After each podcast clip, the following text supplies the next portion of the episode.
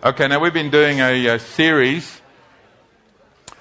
on freedom in Christ and exploring the ideas of being free in Jesus, the freedom that Jesus brings us when we give our lives to Him.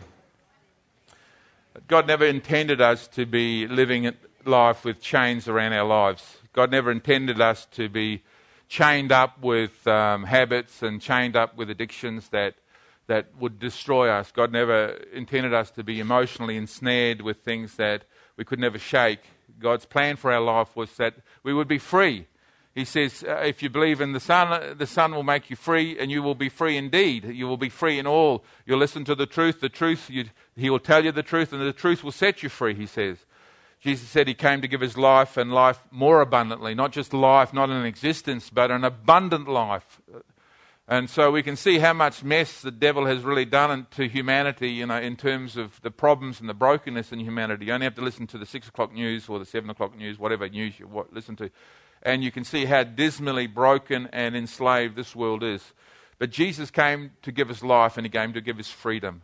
And so we're, looking at that. We're looking at uh, that new life that Jesus came to give us in 2 Corinthians chapter 5, verse 17, 2 Corinthians is a book in the New Testament, and it's uh, sort of middle way through the New Testament.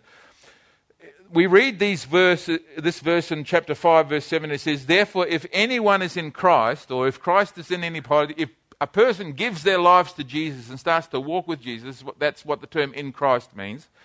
It's like you're in the boat with Jesus. He says, He is a new creation. That means he's been made new. It says, The old has gone, the new has come. So we, we're in a situation where the Bible says that we're given life. He says that if, if you have the Son, you have life. And whoever does not have the Son does not have life. Now, we know what not having life was like because we came from a place of brokenness, a place of death. And there's not one person here that was born right. I know my dad was pretty close to it, but, you know, yeah, no, he was a sinner just like everybody else. um, my mum, well, she was bad all the time too, but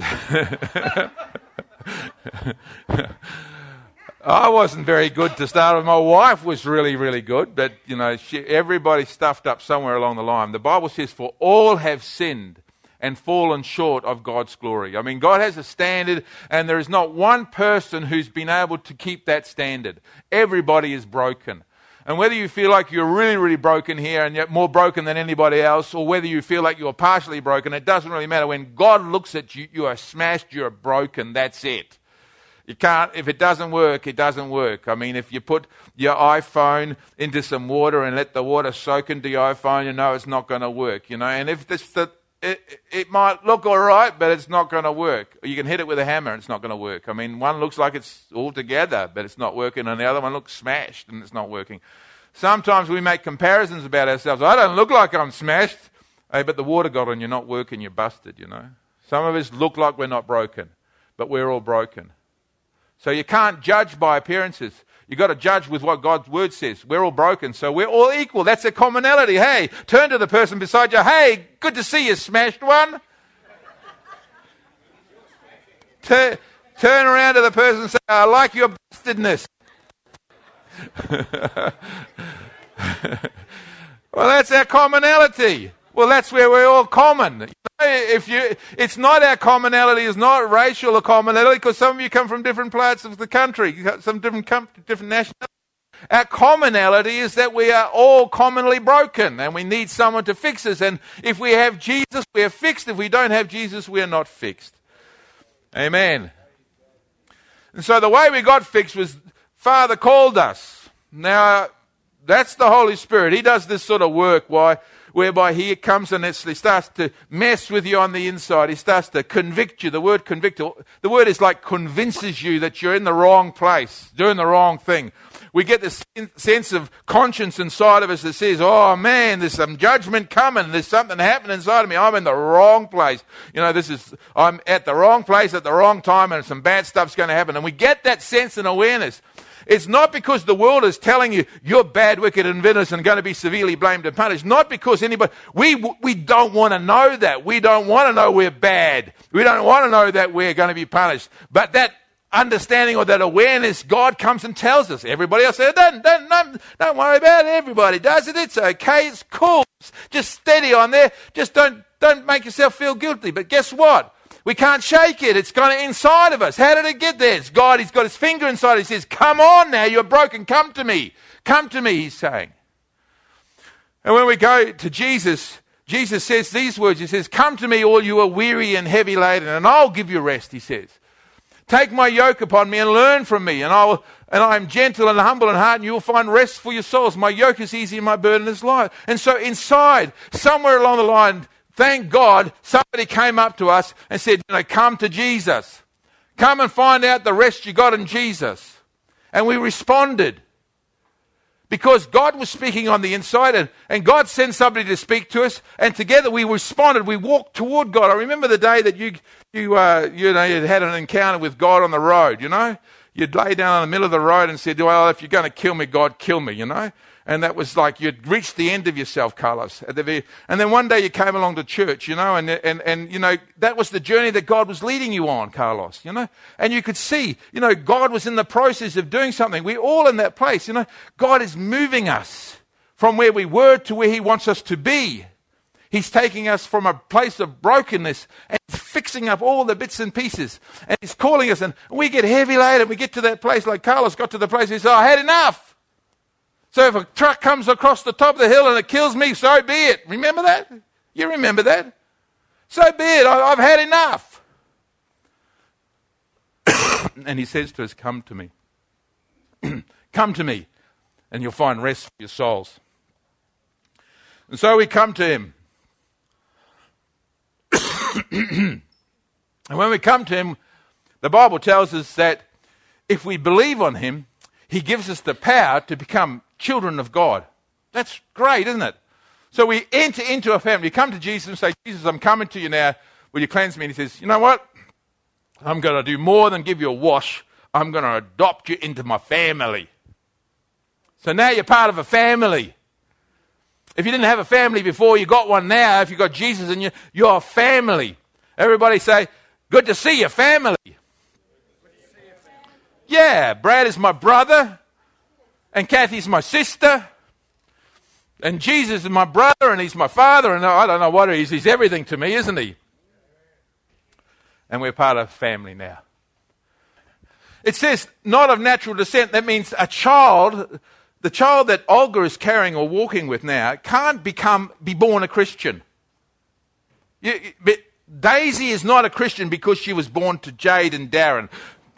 Give birth to a child, there's child, the Christian child you don't get born again by being born of natural descent. Because then you'd have to get married into the, uh, and born into the right family. Everybody is broken. I, I, there's a certain covering and a protection if you be born to a, a, Christian family, but you still have to make a choice to follow God because, you, because your parents' faith does not cover you. You have to make your own choice to follow God. Everybody has to make the decisions. When you grow old enough and you understand what it's going to take, you have to make that decision. So it's not of natural descent, nor is it of human decision. So it's not even you saying, well, I, am going to live in uh, the pub and do the stuff in the pub and do, you know, all the stuff that the world wants. I'm going to live there for, and then after I've had my drink and I've filled myself up and I've done as many bad things as I want to do and I'm tired of the bad things, then I'm going to choose to follow Jesus. Doesn't work that way.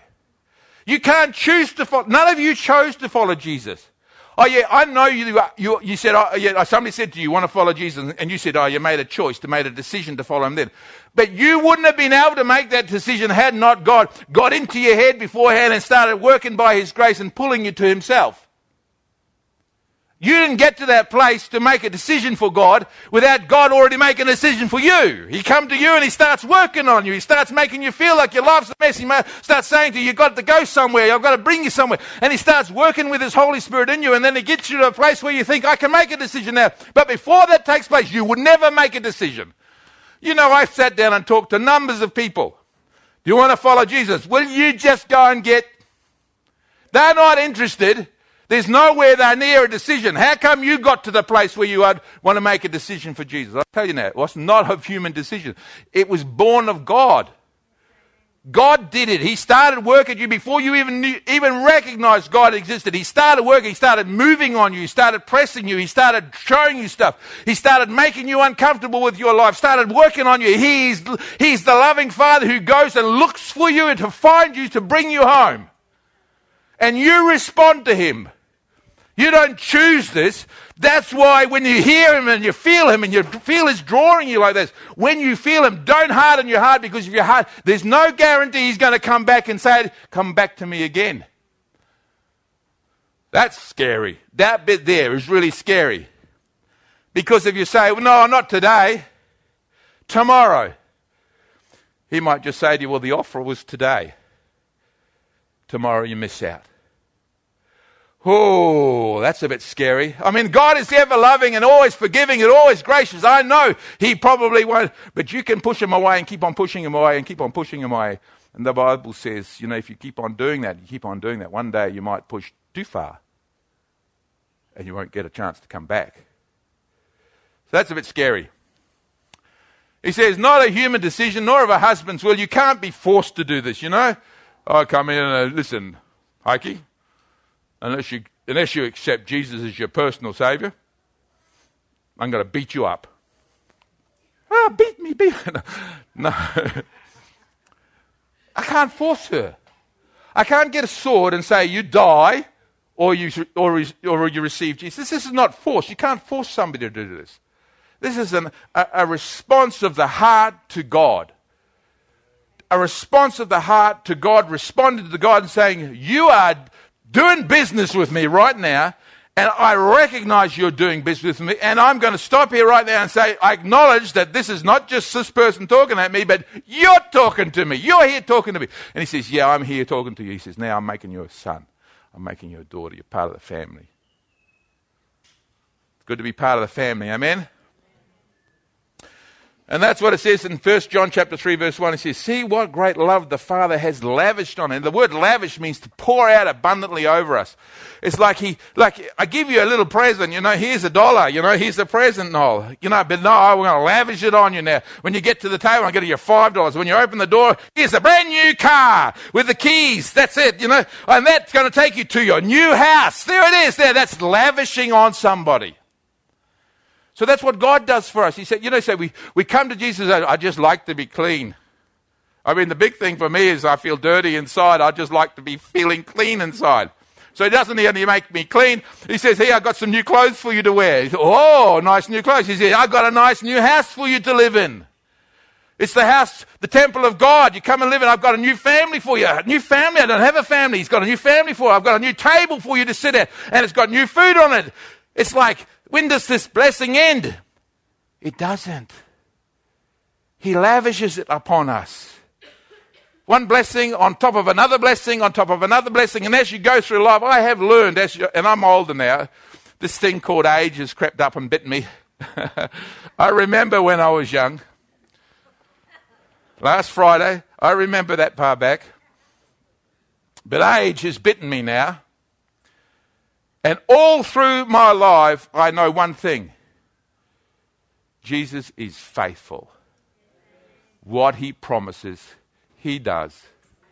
He is always there, always following through, always there for us, to lavish his love upon us and to help us to move on in him. Amen?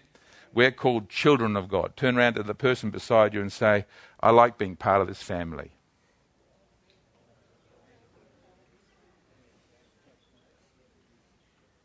Do you really? Say it again with some conviction. I like being part of this family. Well, I'd rather be here than in jail, wouldn't you? Hallelujah. Or take your pick. Inside or outside here in this family. I think I'd rather be here. Amen. But our new identity, so that's a new identity. That's a, this is, you have a new identity. You say, who am I? Who am I? You know, the, the, world is looking for who they are. You say, you know, do you want to find, uh, you want, would, would you like to give your heart to Jesus? I've just got to find myself first. Well, where did you lose yourself? With, well, I, I don't know where I put myself. Maybe it was under the bed this morning, but I'm looking for myself. How many years are you going to spend looking for yourself? Well, I don't know, as long as I can find myself. And when, when you find yourself, how do you know you found yourself? Because I think I see you now. I mean, here you are. You know, here you are. I've just find, what do you mean by finding yourself? What people mean by saying, I want to find myself, is they want to find their purpose in life. You can't find your purpose in life without finding Jesus because He is the purpose of our lives. He gives us purpose. You want to know why people have lost themselves? Because they lost Jesus. As soon as they find Jesus, they find purpose. They discover themselves. Your life, the Bible says, is hid with Christ in God. That's where you find yourself. Find yourself in Christ. You'll find your new identity. You'll find out who you are. The says you have a new identity, but this is a life of faith. It's not something that you can just say, okay, all right, then that's it, settles it. I know it settles it, but tomorrow you might wake up and you might feel a shady in the head. What are you going to do then? I don't feel like I've, I, did I lose it again? Did it walk somewhere? What happened to it? My new life, I mean, you know. I, I went to bed feeling really confident, and I woke up this morning feeling not so confident. But listen, it doesn't matter what your feelings go, whether they go up and down. This is not a life of sens- sensualness. It's not a life of emotion. It's not like we have to come here and feel, get pumped and pumped and pumped, and then, oh, oh, I've got Jesus in my life and I'm going for it now. Brad, have you got Jesus in your life? You got Jesus? Oh, give me a high five. Yeah, we all got Jesus. And we're pumping, pumping, pumping. And we live this life, of incredible pump. We're pumped, pumped. Everything is pumped, you know. And stop. Life is not like that.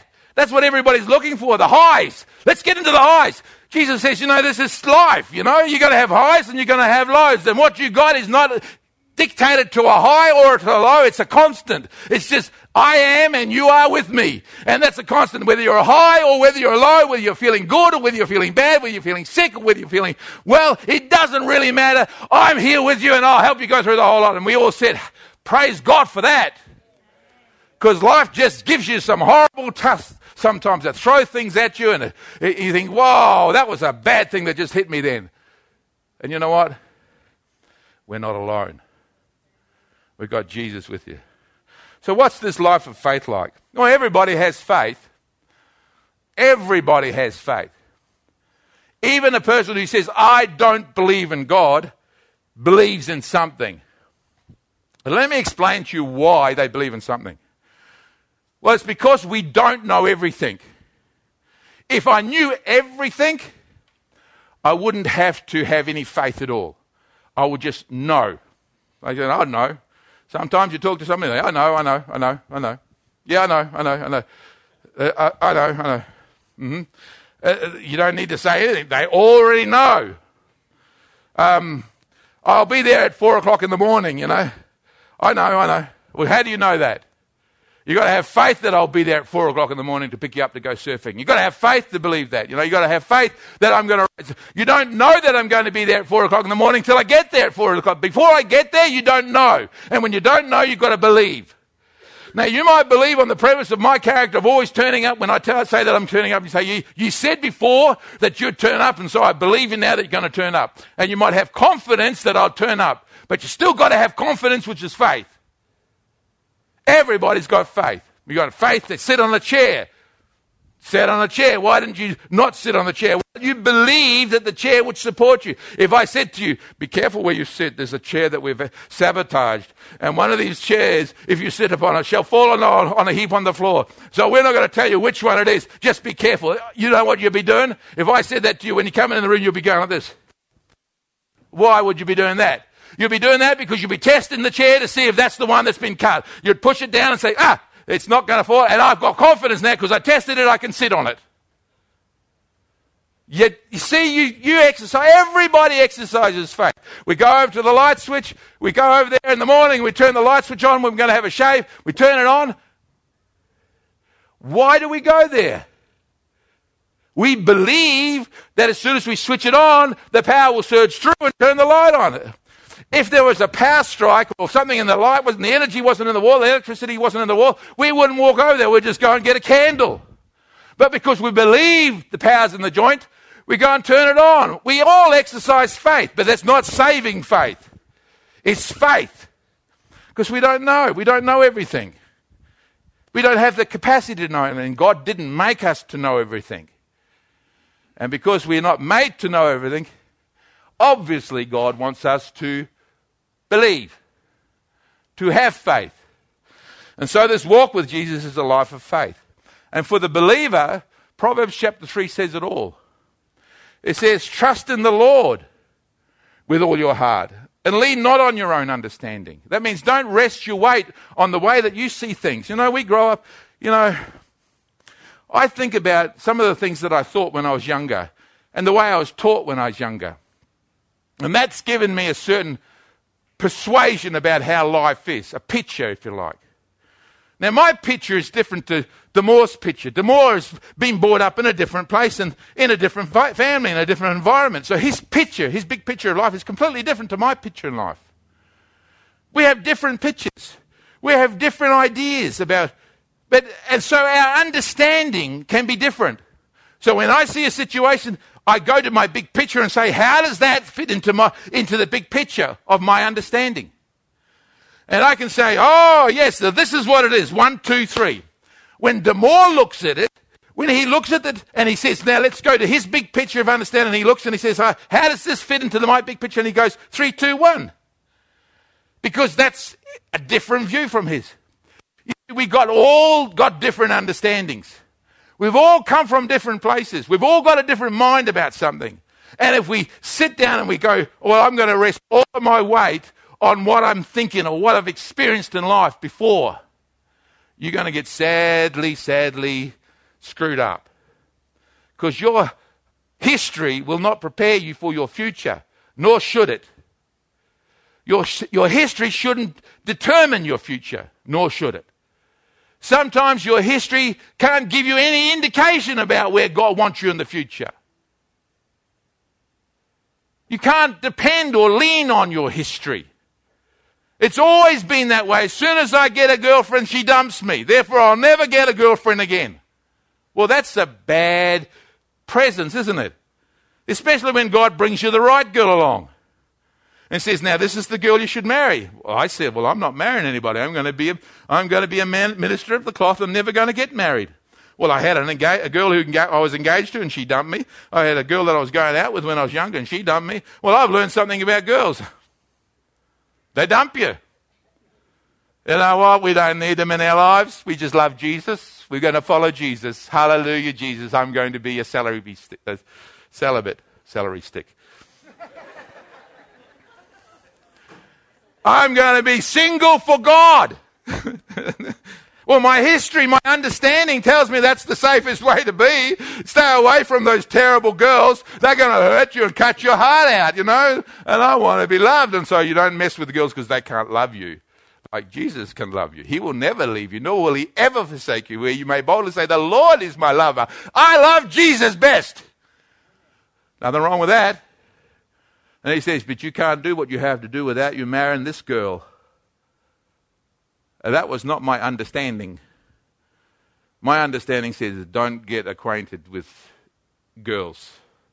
But he said, You'll like her. Her name is Jenny. Jenny Gilleen.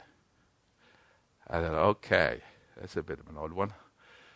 Well, not that Jenny was odd, but that was, you know, out of the wrinkle. I don't feel like I, I'm sort of emotionally attached to her. I don't feel like I'm infatuated. In fact, I'm not sitting there going, wow, what a choice. I might be saying that now, but not. not leaning on your own understanding. Because our understanding will tell us one thing, you know, and the Bible says, trust in the Lord with all your heart and don't lean on your understanding. In all your ways, submit to Him. So I said, okay, I'll submit to you. Went away and prayed about it. And then when I finished praying about it, God's saying to me, she's the one. I think, okay, I'll ask her out and get, ask her to marry me. First date. We're first date too and He will make your path straight. And it's, it's the best thing I ever did. When I asked that little girl out, she was wonderful. She said yes on the first date. Amazing, hey? Look, God will take you places and do things with you that you will not understand. And so you cannot rest on your own understanding. You can't go back to your history. You can't go back to the grid. You can't go back to your mind and say, I'm going to make choices according to what I've experienced. You can't do that because God's going to take you someplace new. So nothing that you've experienced in the park is going to help you in the, in the new place. You've got to trust Him and say, lead me on, Lord Jesus. Take me by the hand. Where you, where you ever going to lead me? I've never been before, so I can't even make a judgment of where that is. You've never been there before. You just got to have faith. You got to believe. Oh, it's scary, isn't it? Let's go. What's going to happen? I don't know. I don't know what's going to happen, but I know when I'm going to get there. I'm right in the middle of God's plan. Do you know what tomorrow will bring? Do you know what next week will bring? Do you know the good ships or the, the good things or the hardships that will come?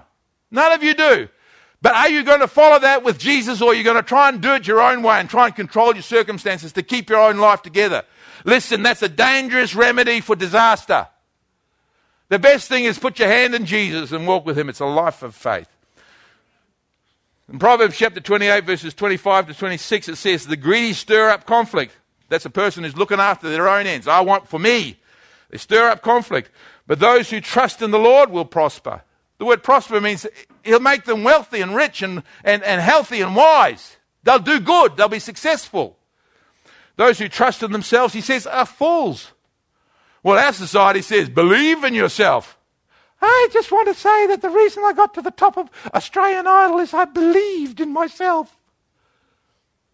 You know, I believed in myself a couple of times, and guess what I discovered about myself?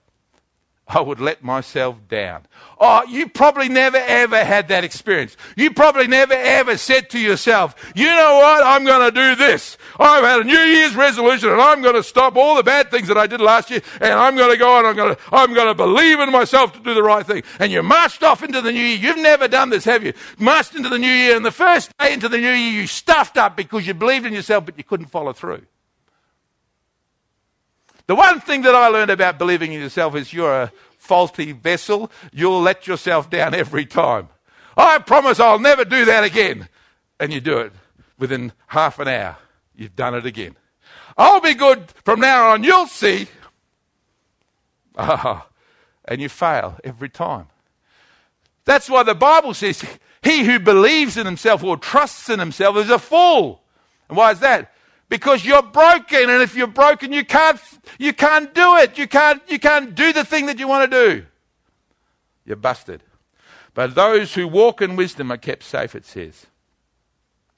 Hebrews 11 chapter verse the 11th chapter of hebrews verse 6 said these words but without faith without faith or without believing in god it's impossible to please god. You say well i want to please god. Well you've got to have faith. You've got to believe that means you can't see what is coming. You don't know what's coming.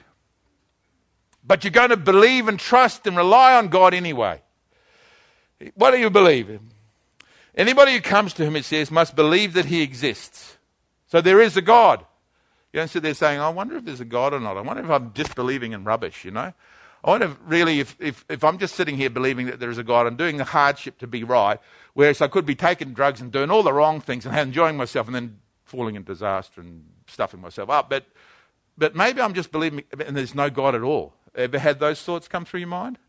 Ever, ever, ever thought that? that you have? Rachel's so small and you've thought that? I'm, I'm surprised. I didn't think that those sort of thoughts came to anybody except people like me. You've spent your whole life preaching the gospel. Maybe what if there's no God? Well, that's a waste of time, isn't it? Listen, there is a source of those thoughts, and that source is called the devil. And he's quite happy to feed those thoughts into your head, to undermine your faith, to try and take away your confidence. You're doing all the hard yards. You're doing all the things that you know you have to do, Michaela. You're doing all the things that God wants you to do. You're, you're, pushing through and you're pressing on and doing the hard yards. And then he says, you know, you're doing all this pain for no gain because there's no God. You say, well, why do I work so hard? Why do I read my Bible if there's no God? He tries to stop you. It's the devil whispering. He's climbed onto your shoulder and he's got into your ear and says, hey, hey, Michaela, You know, you're going too hard for this God thing. Just cool down, relax a bit. You know, maybe there is no God. Why? The devil doesn't want you to be hot. You know why he doesn't want you to be hot? Because those who trust in the Lord do good and are prosperous. So he doesn't want you to trust in God. He wants you to go halfway and then stop. He likes you, that the wheat that comes out of the ground, it's, oh yes, we got Jesus. And then the sun comes out, it's got no depth in it. He wants you to burn you up right there and then. He wants to take away your faith. He says, but you must believe that he exists and that he rewards those who earnestly, diligently seek him. Do you know what earnestly and diligently looks like? Earnestly and diligently doesn't look like, oh, I suppose I'll go to church today. That's not earnest and diligently. Earnest and diligently Whoa, let's get to church today. I really want to be at church today. You know, I don't want to miss out one day at church because, you know, when I'm at church, when I'm with my family and our family gets together, God is with us and we, and we get this sense of His purpose and this, and we got to do something together. Yeah, I wouldn't miss it for, for anything. I'm going to be here. That's earnestly. It's like I said, if I give you everybody, well, I'll motivate you with your wallet, okay? Everybody who comes next week, I'll give 150 bucks to. Oh, we'd see some earnestly then, wouldn't we? Oh, we'd see some real earnest then. Oh, let's get to church for 150 bucks, or maybe I'll give you a goldfish. You know, some, some churches give away goldfish. You, you heard that? Did you hear that? Come to church and get your free goldfish. I could give you a goldfish in a bag, you know, uh, and, and, you know, that's the way to get people to church. Give them a goldfish, you know. Jesus said, come on, let's, let's have a meal, you know, give them some food, you know, get them to church by, oh, come, they earnestly seeking the food. Rather, Jesus says, you seek me because I filled your stomach, but you didn't seek me to believe in me. He says, there are lots of things that we can attach to our life that we would earnestly seek, but we're not really seeking Jesus. Jesus says, earnestly and diligently seek God. Not the things that God gives you, seek Him. Seek Him. I want God in my life. I want this person of Jesus in my life. I want to have a relationship with God whereby God lives within me. I want to be one with God inside. Not with what He gives me. I don't want His presence. I want Him. I want Him and His person with me. Diligently seek Him. When everybody wants to snore, you know what? I'm, and he wakes me up in the morning. He says, Get up and let's have a chat. I said, wow, God's coming and he's come and woke me up and he wants to have a chat. Well, you know, just go away, you know, and let me sleep some more. Diligently is, God, wake me up. Oh, oh, get, get up and have a shower, have a shave. Let's get into the other room. Hello, God. What are we talking about today? You're telling me things that are going to happen today? You're instructing me on how I should be walking today? You're giving me some inside information. Yes, I'm giving you everything you need to know for life and godliness because you diligently and earnestly seek me. You might ask yourself the question why is it that I haven't heard from God lately? Why is it my life feels a little bit flat lately? Why is it I'm not coming up with some prophetic utterance at church? Oh, this is what God wants to say. Or oh, why is it I don't feel some sense of His presence with me and, and, and, I, and, that I've got something with God? Why is it that I, it's because you're not diligently, earnestly seeking Him. Those things come to you when you are passionate about Him. When you say, oh, let's go for God. You say, oh, we'll go for God if everybody else is going to go for. No, no, no, no, no. God is not looking for everybody else to go for God. He seeks for one person. He's looking for, I look for a man. My eye searches the word for one person that he would stand in the gap. He's looking, he could, I couldn't find any. I, I'm looking for one. God is looking for you to show diligence, to show earnestness. Don't worry about anybody else. They'll all get the message. They'll all get earnest. They'll all get diligent. Just get to it. He rewards those who are earnestly, diligently seeking Him. This is what faith is. What is faith? It is trust. Trust is a big issue in our day because we learn not to trust each other, okay? We've been around long enough to know that if we put our, open ourselves up to trust anybody, and Christian people, I have discovered, are the worst kind seriously. Because sometimes you open yourself up because you think you're safe, and then they stab you in the back and they walk away. And sometimes it can be the worst thing because you're so busted and you're so broken and you're so need, and you open yourself up to somebody and they stab you in the back. So we all got a big trust problem, hey? Everybody here has got a trust problem. How much do I trust you? How much do you trust me? Well, we've got to work on that. We've got to work on that real good to try and trust each other and trust Jesus in each other so that we can move on. Because faith is a walk of trust. Where there is love, there is trust.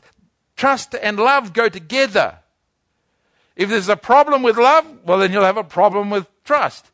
And while I don't want to put fear in your heart about being part of this family, I want to make you aware that it's risky to trust people and you already know that and it's hard for you to open up. But I'm saying to you, look, trust Jesus in a person and open up and let God do the work of trusting. He will comfort you. If somebody stabs you in the back, He will hold you and He will support you and He will carry you on. That's their problem, not your problem.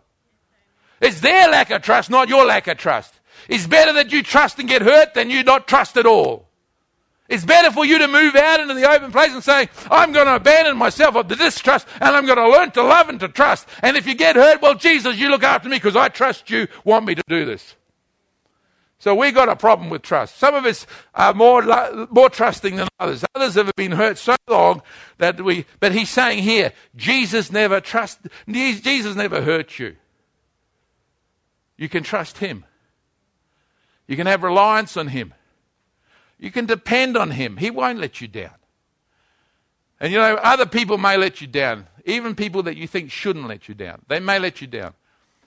But if you have Jesus at the core of you, if you put your trust, your reliance, and your dependence on Him, you will not fall.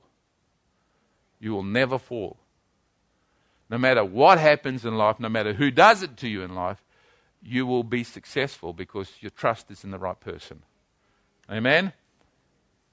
Our faith is only beneficial as the object of our faith is reliable.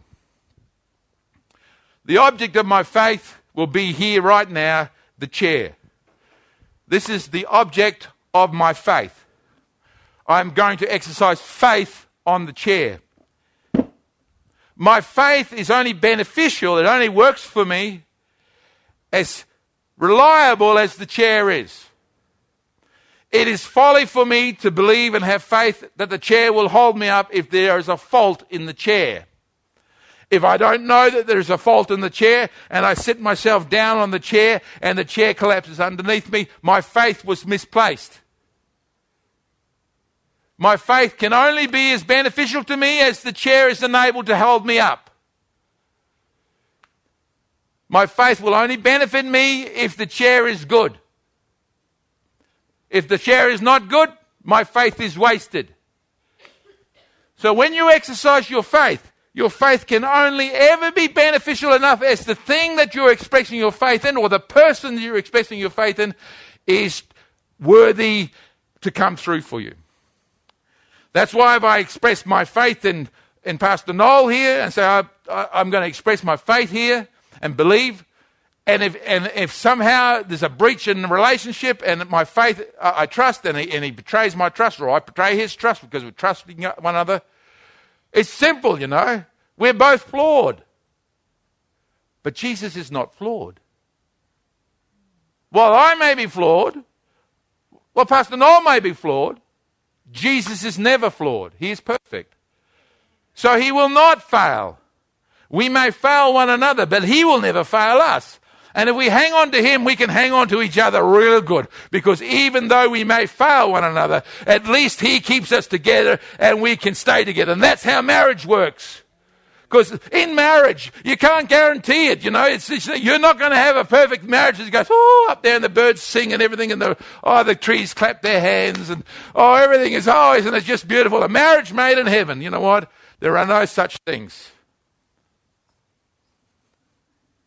Marriages are made on earth and they finish at death. To death do us part. They're not made in heaven, they're made here. And God gives us the grace to make it work through the. That's why you make the vows for better, for worse, for richer, for poorer, in sickness and in health, to death to his part. You get that tap? Did you feel that tap? That's just. That's why you make those vows. Because, you know, it's not always going to be, you see a lot of things from up here when I sit, you know. You should, sta- you should actually stand here when I'm preaching, you know. You, you think, you, you know, it's like men who sit in the car and they pick their nose in the car. They think no one else can see them while they're picking their nose and they're driving along. Yeah, no, it's like that. I'm sitting up here. You forget that I'm watching you, you know. so whatever you do, I can see. You go to sleep, I can see that too. no, uh, I'm not going to go there. So our faith is only as good as the person that we're putting our faith into. And this is what Jeremiah says in Jeremiah chapter 7. Jeremiah is in the Old Testament, it's one of the Old Testament prophets. He says, Cursed is the one who trusts in man. He says, It's a bad thing, hey, trusting in someone else. If I put my trust in you, he says, you, you just, you're cursed. Who draws strength from mere flesh, whose heart turns away from the Lord. You know, some people say, you know, I'm not going to put faith in God, I need someone physical around me so that I can depend and rely upon somebody physically. And so they substitute God for a person. This is a stupid, crazy thing. You know, I, you know, um, you, sometimes you, you can love a person so much that, that you love that person too much. You know, you love them more than you love God. You can't imagine that? And then that person says, you know, I don't want to go to church anymore. Oh, I want to follow God. Well, you, you, you, you feel like a drawn, like, oh, I love God, I love you, I love God, I love you. If I go for God, I'll lose you. If I go for God, I'll lose you. Yeah, I'm not interested in God. I've had it. I've had it up to here. I, I, I, I want to find myself. I want to get out of my into my life and do what I want to do. Well, now you're in a bind, aren't you? Because if you love God and you love this person, whose love is going to be stronger? Are you going to say, okay, I love God more than I love you? You ought to. Because the scripture says you've got to love God most, above everyone. Well, that's the hard thing, you know. He puts your trust in man. It's a curse to you. Oh, you've got to trust one another. Let me, let me say, you've got to trust one another. But don't put all your eggs in that basket. Don't you even trust me that much. You put all your eggs in that basket, and I'm going to break those eggs for you. I'll let you down. The Bible says, you trust God and keep praying for God to keep me safe. Then you put your trust in me. Don't put your trust in me and not in God. Put your trust in God and then believe God to keep me safe. And I'll do the same for you. I'm not going to trust you. I'm going to trust God in you. I'm going to trust God is able to keep you. When I look at Jesse, I say, You've got a future in front of you, man. It's, it's begun. It's, it's going to keep on going. And I'm going to, I'm not even trusting you to be able to do that because I don't know whether you can keep up to my expectations. I'm trusting Jesus in you to do that. That's a whole lot better because I know He's faithful. I know He was steady. I know if you, if you stumble, He'll, He'll be there to, to shake you up and to pick you up. You know, I'm trusting Jesus. I'm not expecting you to do something stupid. I'm expecting you to listen to Jesus and I'm trusting Jesus. That's the way around it, you know. We don't have to put our trust in man.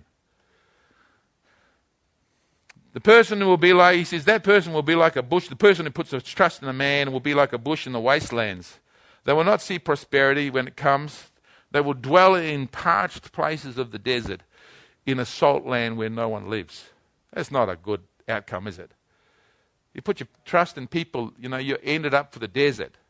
You ended up for a dry and barren place. And isn't that the truth? How many times have you heard the story, I'll never trust anybody ever again? You know why? Well, we ended up in this dry, barren place. Our hearts are so dry and parched and barren because we trusted and they would, that we were broken and we were deserted. And I, don't ask me to do that again, Mark, because if you're asking me to do that, I just can't come to that. I've been living in the desert way too long. Who's feeling me? Who's feeling me? I've been in living in the desert way too long. Yeah, well, you put your trust in men, that's what happens. He says, Blessed is the one who trusts in the Lord. It's a matter of faith. Trust in Jesus, whose confidence is in Him. They will be like a tree planted by that sends out its roots by the stream. It does not fear when heat comes. Its leaves are always green. It has no worries in the year of drought, and it never and it's never fails to bear fruit. And what's that? That's you put your trust in God. You will be like a tree that's planted by a river, and even when the st- the drought comes, you're still drawing your water from the river. You're still bearing fruit. Everybody else is out in the dry ground, and it's horrible, but you've got your roots somewhere deep, somewhere in God. There's some fruitfulness coming out of your life because you're trusting in God. You're trusting in Jesus, number one. I'll let you down, Jesse. I'll fail you. I'll let you know right now, I'll fail you. But Jesus will never fail you. I'll try hard to listen to him so I don't fail you. And you try hard to listen to him so you don't fail me. But you know what? We're flawed and we're broken. And that's because we're flawed and we're broken. We ought not base too much weight on there. We ought not sit too heavily on that seat because we know it's too flawed. Your faith is only good as the thing that you express your faith in. Jesus is faithful. He never leave you, nor will he ever forsake you. You can put all your weight there. Just don't put too much weight here. And Psalm 100, uh, Psalm 18, verse 30 tells us, As for God, his way is perfect, the Lord's word is flawless. This is His Word. It's flawless. You pick it up, you start reading it. Ask, you ask, I, I usually pray, say, Jesus, what do you want me to read today? Some of you might do that. What do you want me to read today? And you open it up like that. You know, it's amazing. Sometimes God speaks really clearly to you like that. Yeah, says Jesse. He's nodding his head. You've, you found that? What do you want to be? Bang, and there it is. Bang, it hits you right there like, he, like he's faithful. Others will just take it and they'll start reading, and maybe John, the book of John, and they'll start reading, and as they're going through the book of John, God starts speaking to them about things in their lives, you know. They might say, Oh, I don't like the sound of that. And they flick into the middle and they get somewhere into Psalms, and then he says exactly the same thing to them in Psalms. Ooh, yeah, who's had that happen to them? Yeah. Oh, it's like, you thought you could get away from me? No way. I'm talking to you. You're doing business with me, says God. This is my word. I don't like that. You flick somewhere else, and the third time he gets you a third time. He's like, oh, oh, put it away. Don't read that. Why? It's talking to me. His word is flawless. The Lord's word is flawless. He shields those. You know, why would he be talking to you? Why would he be talking to you? Why would he be speaking to you? He'd be speaking and talking to you because he's wanting to tell you and he wanted to take, say, keep you from harm's way. You want to stop doing that because disaster is waiting at its door. It will clam on you and you'll feel it. You want to come and listen to me and turn away from those things and walk towards me because if you don't keep on walking towards me, there's something waiting there to eat you up.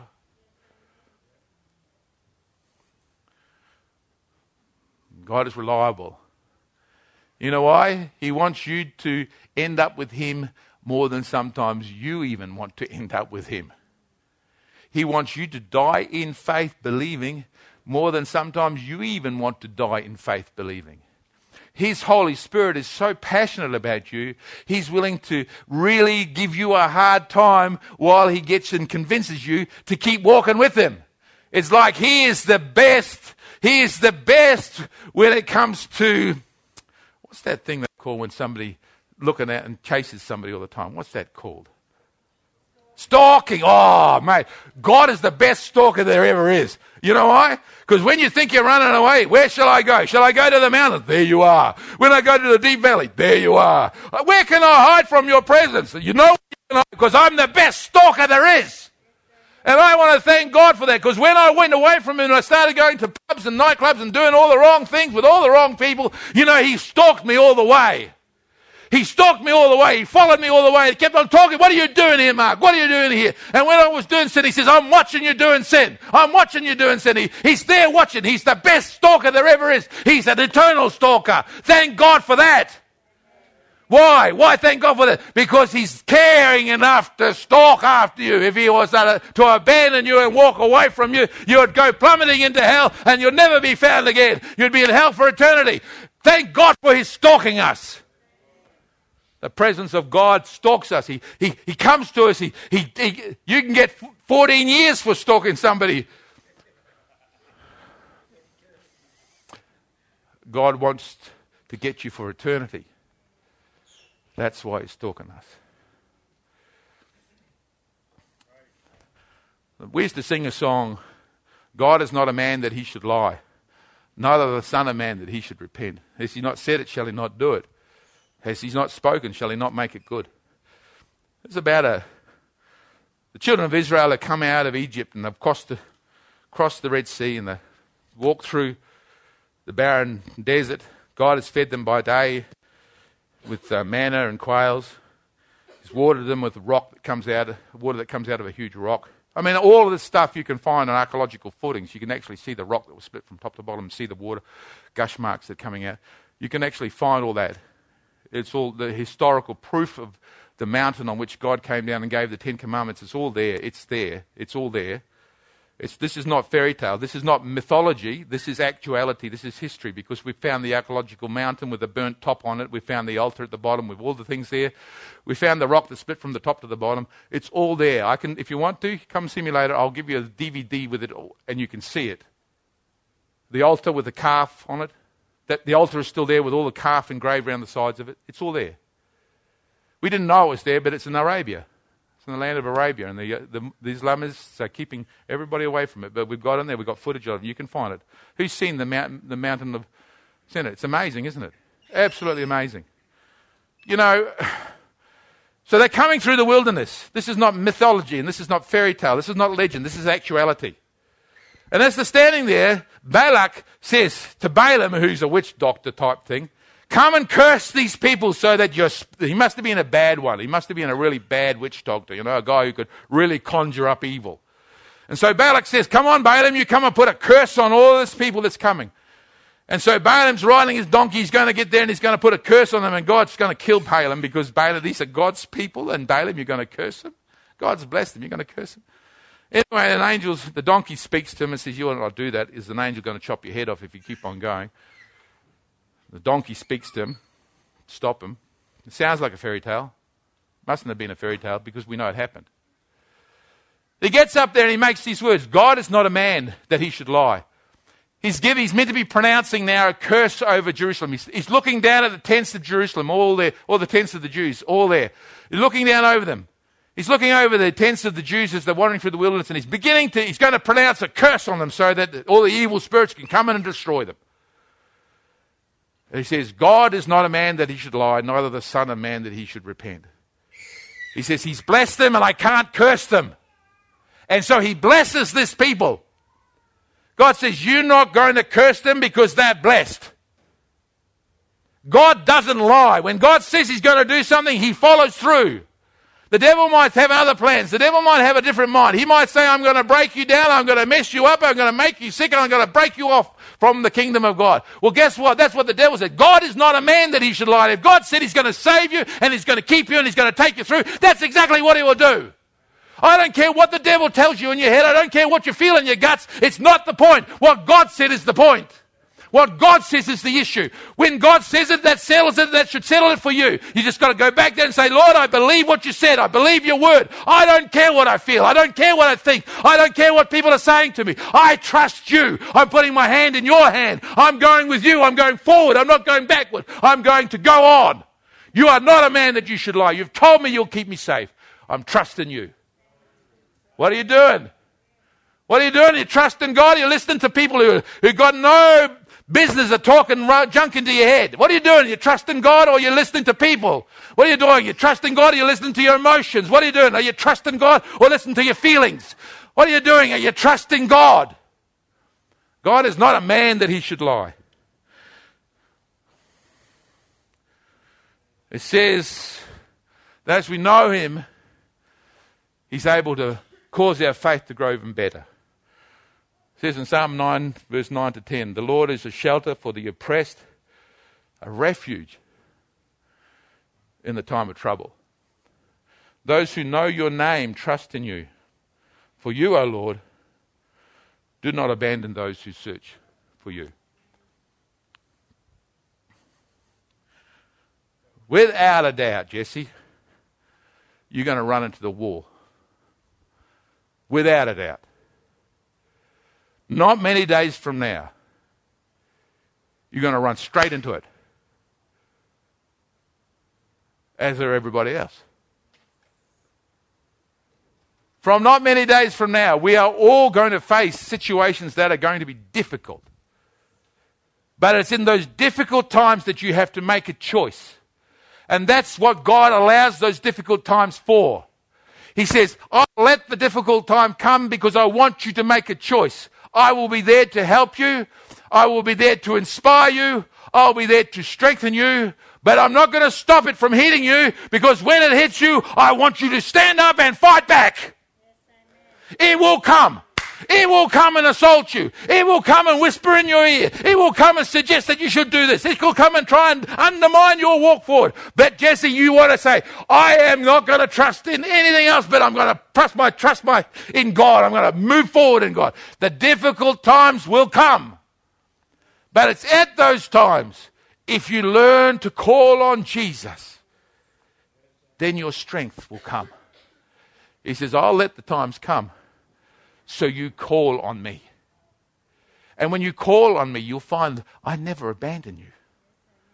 You'll find that I was always there for you. I was young, but now I am old. And I have learned one thing in these years that I have lived that every time I called to the Lord, He was there for me and He answered my prayers. When I didn't know where I was going to get enough money to buy a new car, I sat down on my knees and I said, Lord, I don't know where I'm going to. My car, we were pioneering a church, we were pushing a car, pushing a car to get it started. Nathan in the back with the PA gear behind him, Jenny in the seat, and I'd push it and jump in and clutch started. Couldn't, the car was clapped out. It was just stuffed.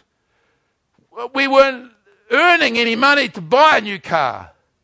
And I got on my knees before God and said, God, I don't know how you're going to do this, but I can't drive this car anymore. I can't keep on doing what you want me to do anymore. My car's busted. And I said, God, I don't know what you're going to do, but God, can you give me a car? I don't know where it's going to come from. And you know what? God gave me a car. God gave me a car. I got a, I got a call. My dad didn't know anything about it. You didn't know I'd pray that, did you? My dad didn't know anything about it. He rang me up and says, Your mother and I want to do something for you. We know you're out there doing it tough. So we prayed about it and we thought we'd buy you a new car.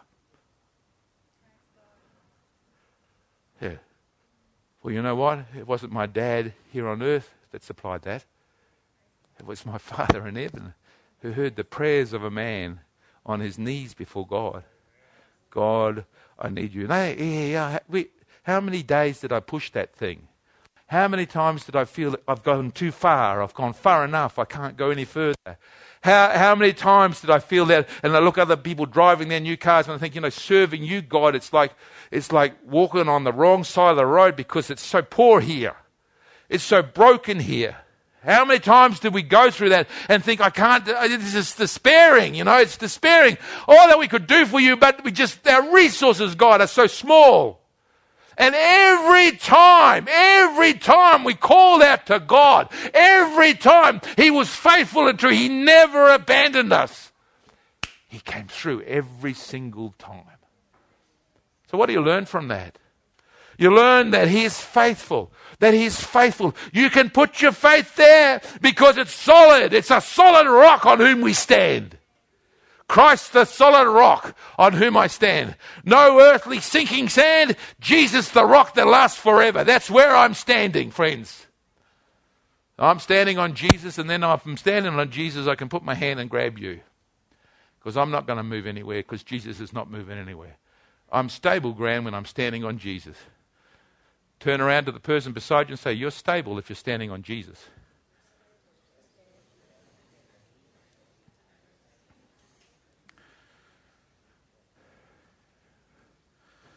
Just the final one. Jesus was the disciples, he'd called the disciples and he's just says, Come with me for a ride in the boat. They'll climb into the boat.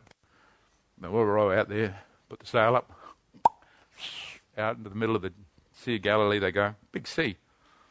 Gets choppy out there. Jesus finds himself a little place in the back of the boat. Just sits down there. Must have not been a big boat, but you can imagine the water slipping and slapping on the sides, you know. And they're all feeling kind of happy and cool. They're rowing out there with Jesus in the boat, you know. Everything's cool and great. You know? So Jesus goes to sleep in the back of the boat, rocking and stuff like that, you know. And then the wind picks up.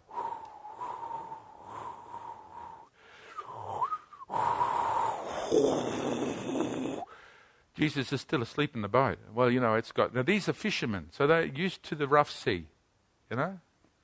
This is. Uh, now they're freaking out. They're this is really rough now.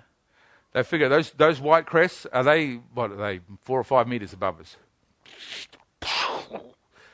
They are, whoa, we're in the middle of this huge demonic storm. We're in the middle of this storm that's going to drown us. We're all going to die here. Jesus is still asleep in the back of the boat. How can you sleep in the back of the boat? We're going to dry. We're drowning here. The water's in the. Come on, get the water out. Come on, go on, John, get that out. Peter, God, get it out. Oh! So they run down to the back of the boat. Wake up, Jesus! Wake up! Wake up! Can't you see we're going to die? Wake up! He looks at them and he speaks to it. Be still. And the thing is, cool. Like it's calm. And they, who is this guy? Then he speaks to the storm and it settles. And the wind stops and the rain stops. Who is this guy? And Jesus looks at them and says, Are you of little faith? The boat wasn't going to go down. Jesus was in the boat. The boat never goes down with Jesus in it. You put Jesus in your life. You may hit a storm. You might say, Wake up, God. Why can't you see what you're doing here? I'm going to die. He says, I'm in the boat. Don't worry. Not, you're not going to go down. I'm with you. I'm with you. I'll never leave you, nor will I ever forsake you. I'm with you. I'm in the boat with you. You can't sink when I'm in the boat. And what was Jesus doing? While he's sleeping there, I'm imagining him sitting there thinking, blow a little bit harder. They haven't reached freak out time yet.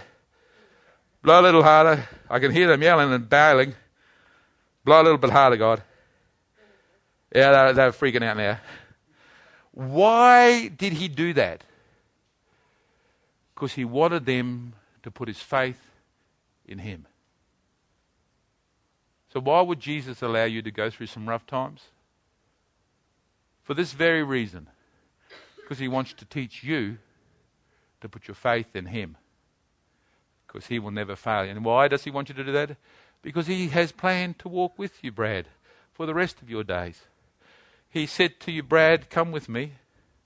You don't have to trust yourself.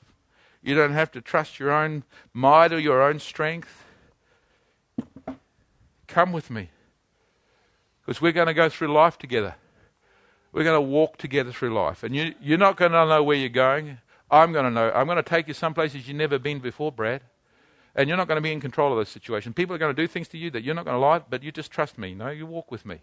Just walk with me now. You can't see where you're going because you can't see what I see, but I know where I'm taking you, and I'm taking you someplace good. Just come with me. And I know it's getting rough now, and you can feel the pain of that hitting against you, and I can feel you can. This is all happening to you here now, and it's not nice. But don't let go of my hand because I'm with you. I'm trusting. You can trust me, and that's what God does. He takes you through some tough times so that you could stay with him. Because this is not religion. This is not religion. Sunday, do your right thing. Put your money in the plate. Although, put your money in the plate. This is not about that. This is about a relationship with God. This is about walking with Almighty God, the creator of the heaven and earth. We're going to walk together into eternity. This is the beginning of new life and it starts here and it never ends. You can, we're going to pass through the valley of the shadow of death now, Brad. Can you handle dying? It's just a doorway to eternity. I'm with you here. Come on, come through the valley of the shadow of death. We're going to come to a place, new life in Jesus, new heaven. We come through that now. We're living forever with Him. That's it. That's a walk with God. Faith is trusting in relationship with Jesus. Why? Because He's Daddy God and we're His children. We're all part of the family. And He wants us to move on. Amen? Amen. Let's stand up, shall we?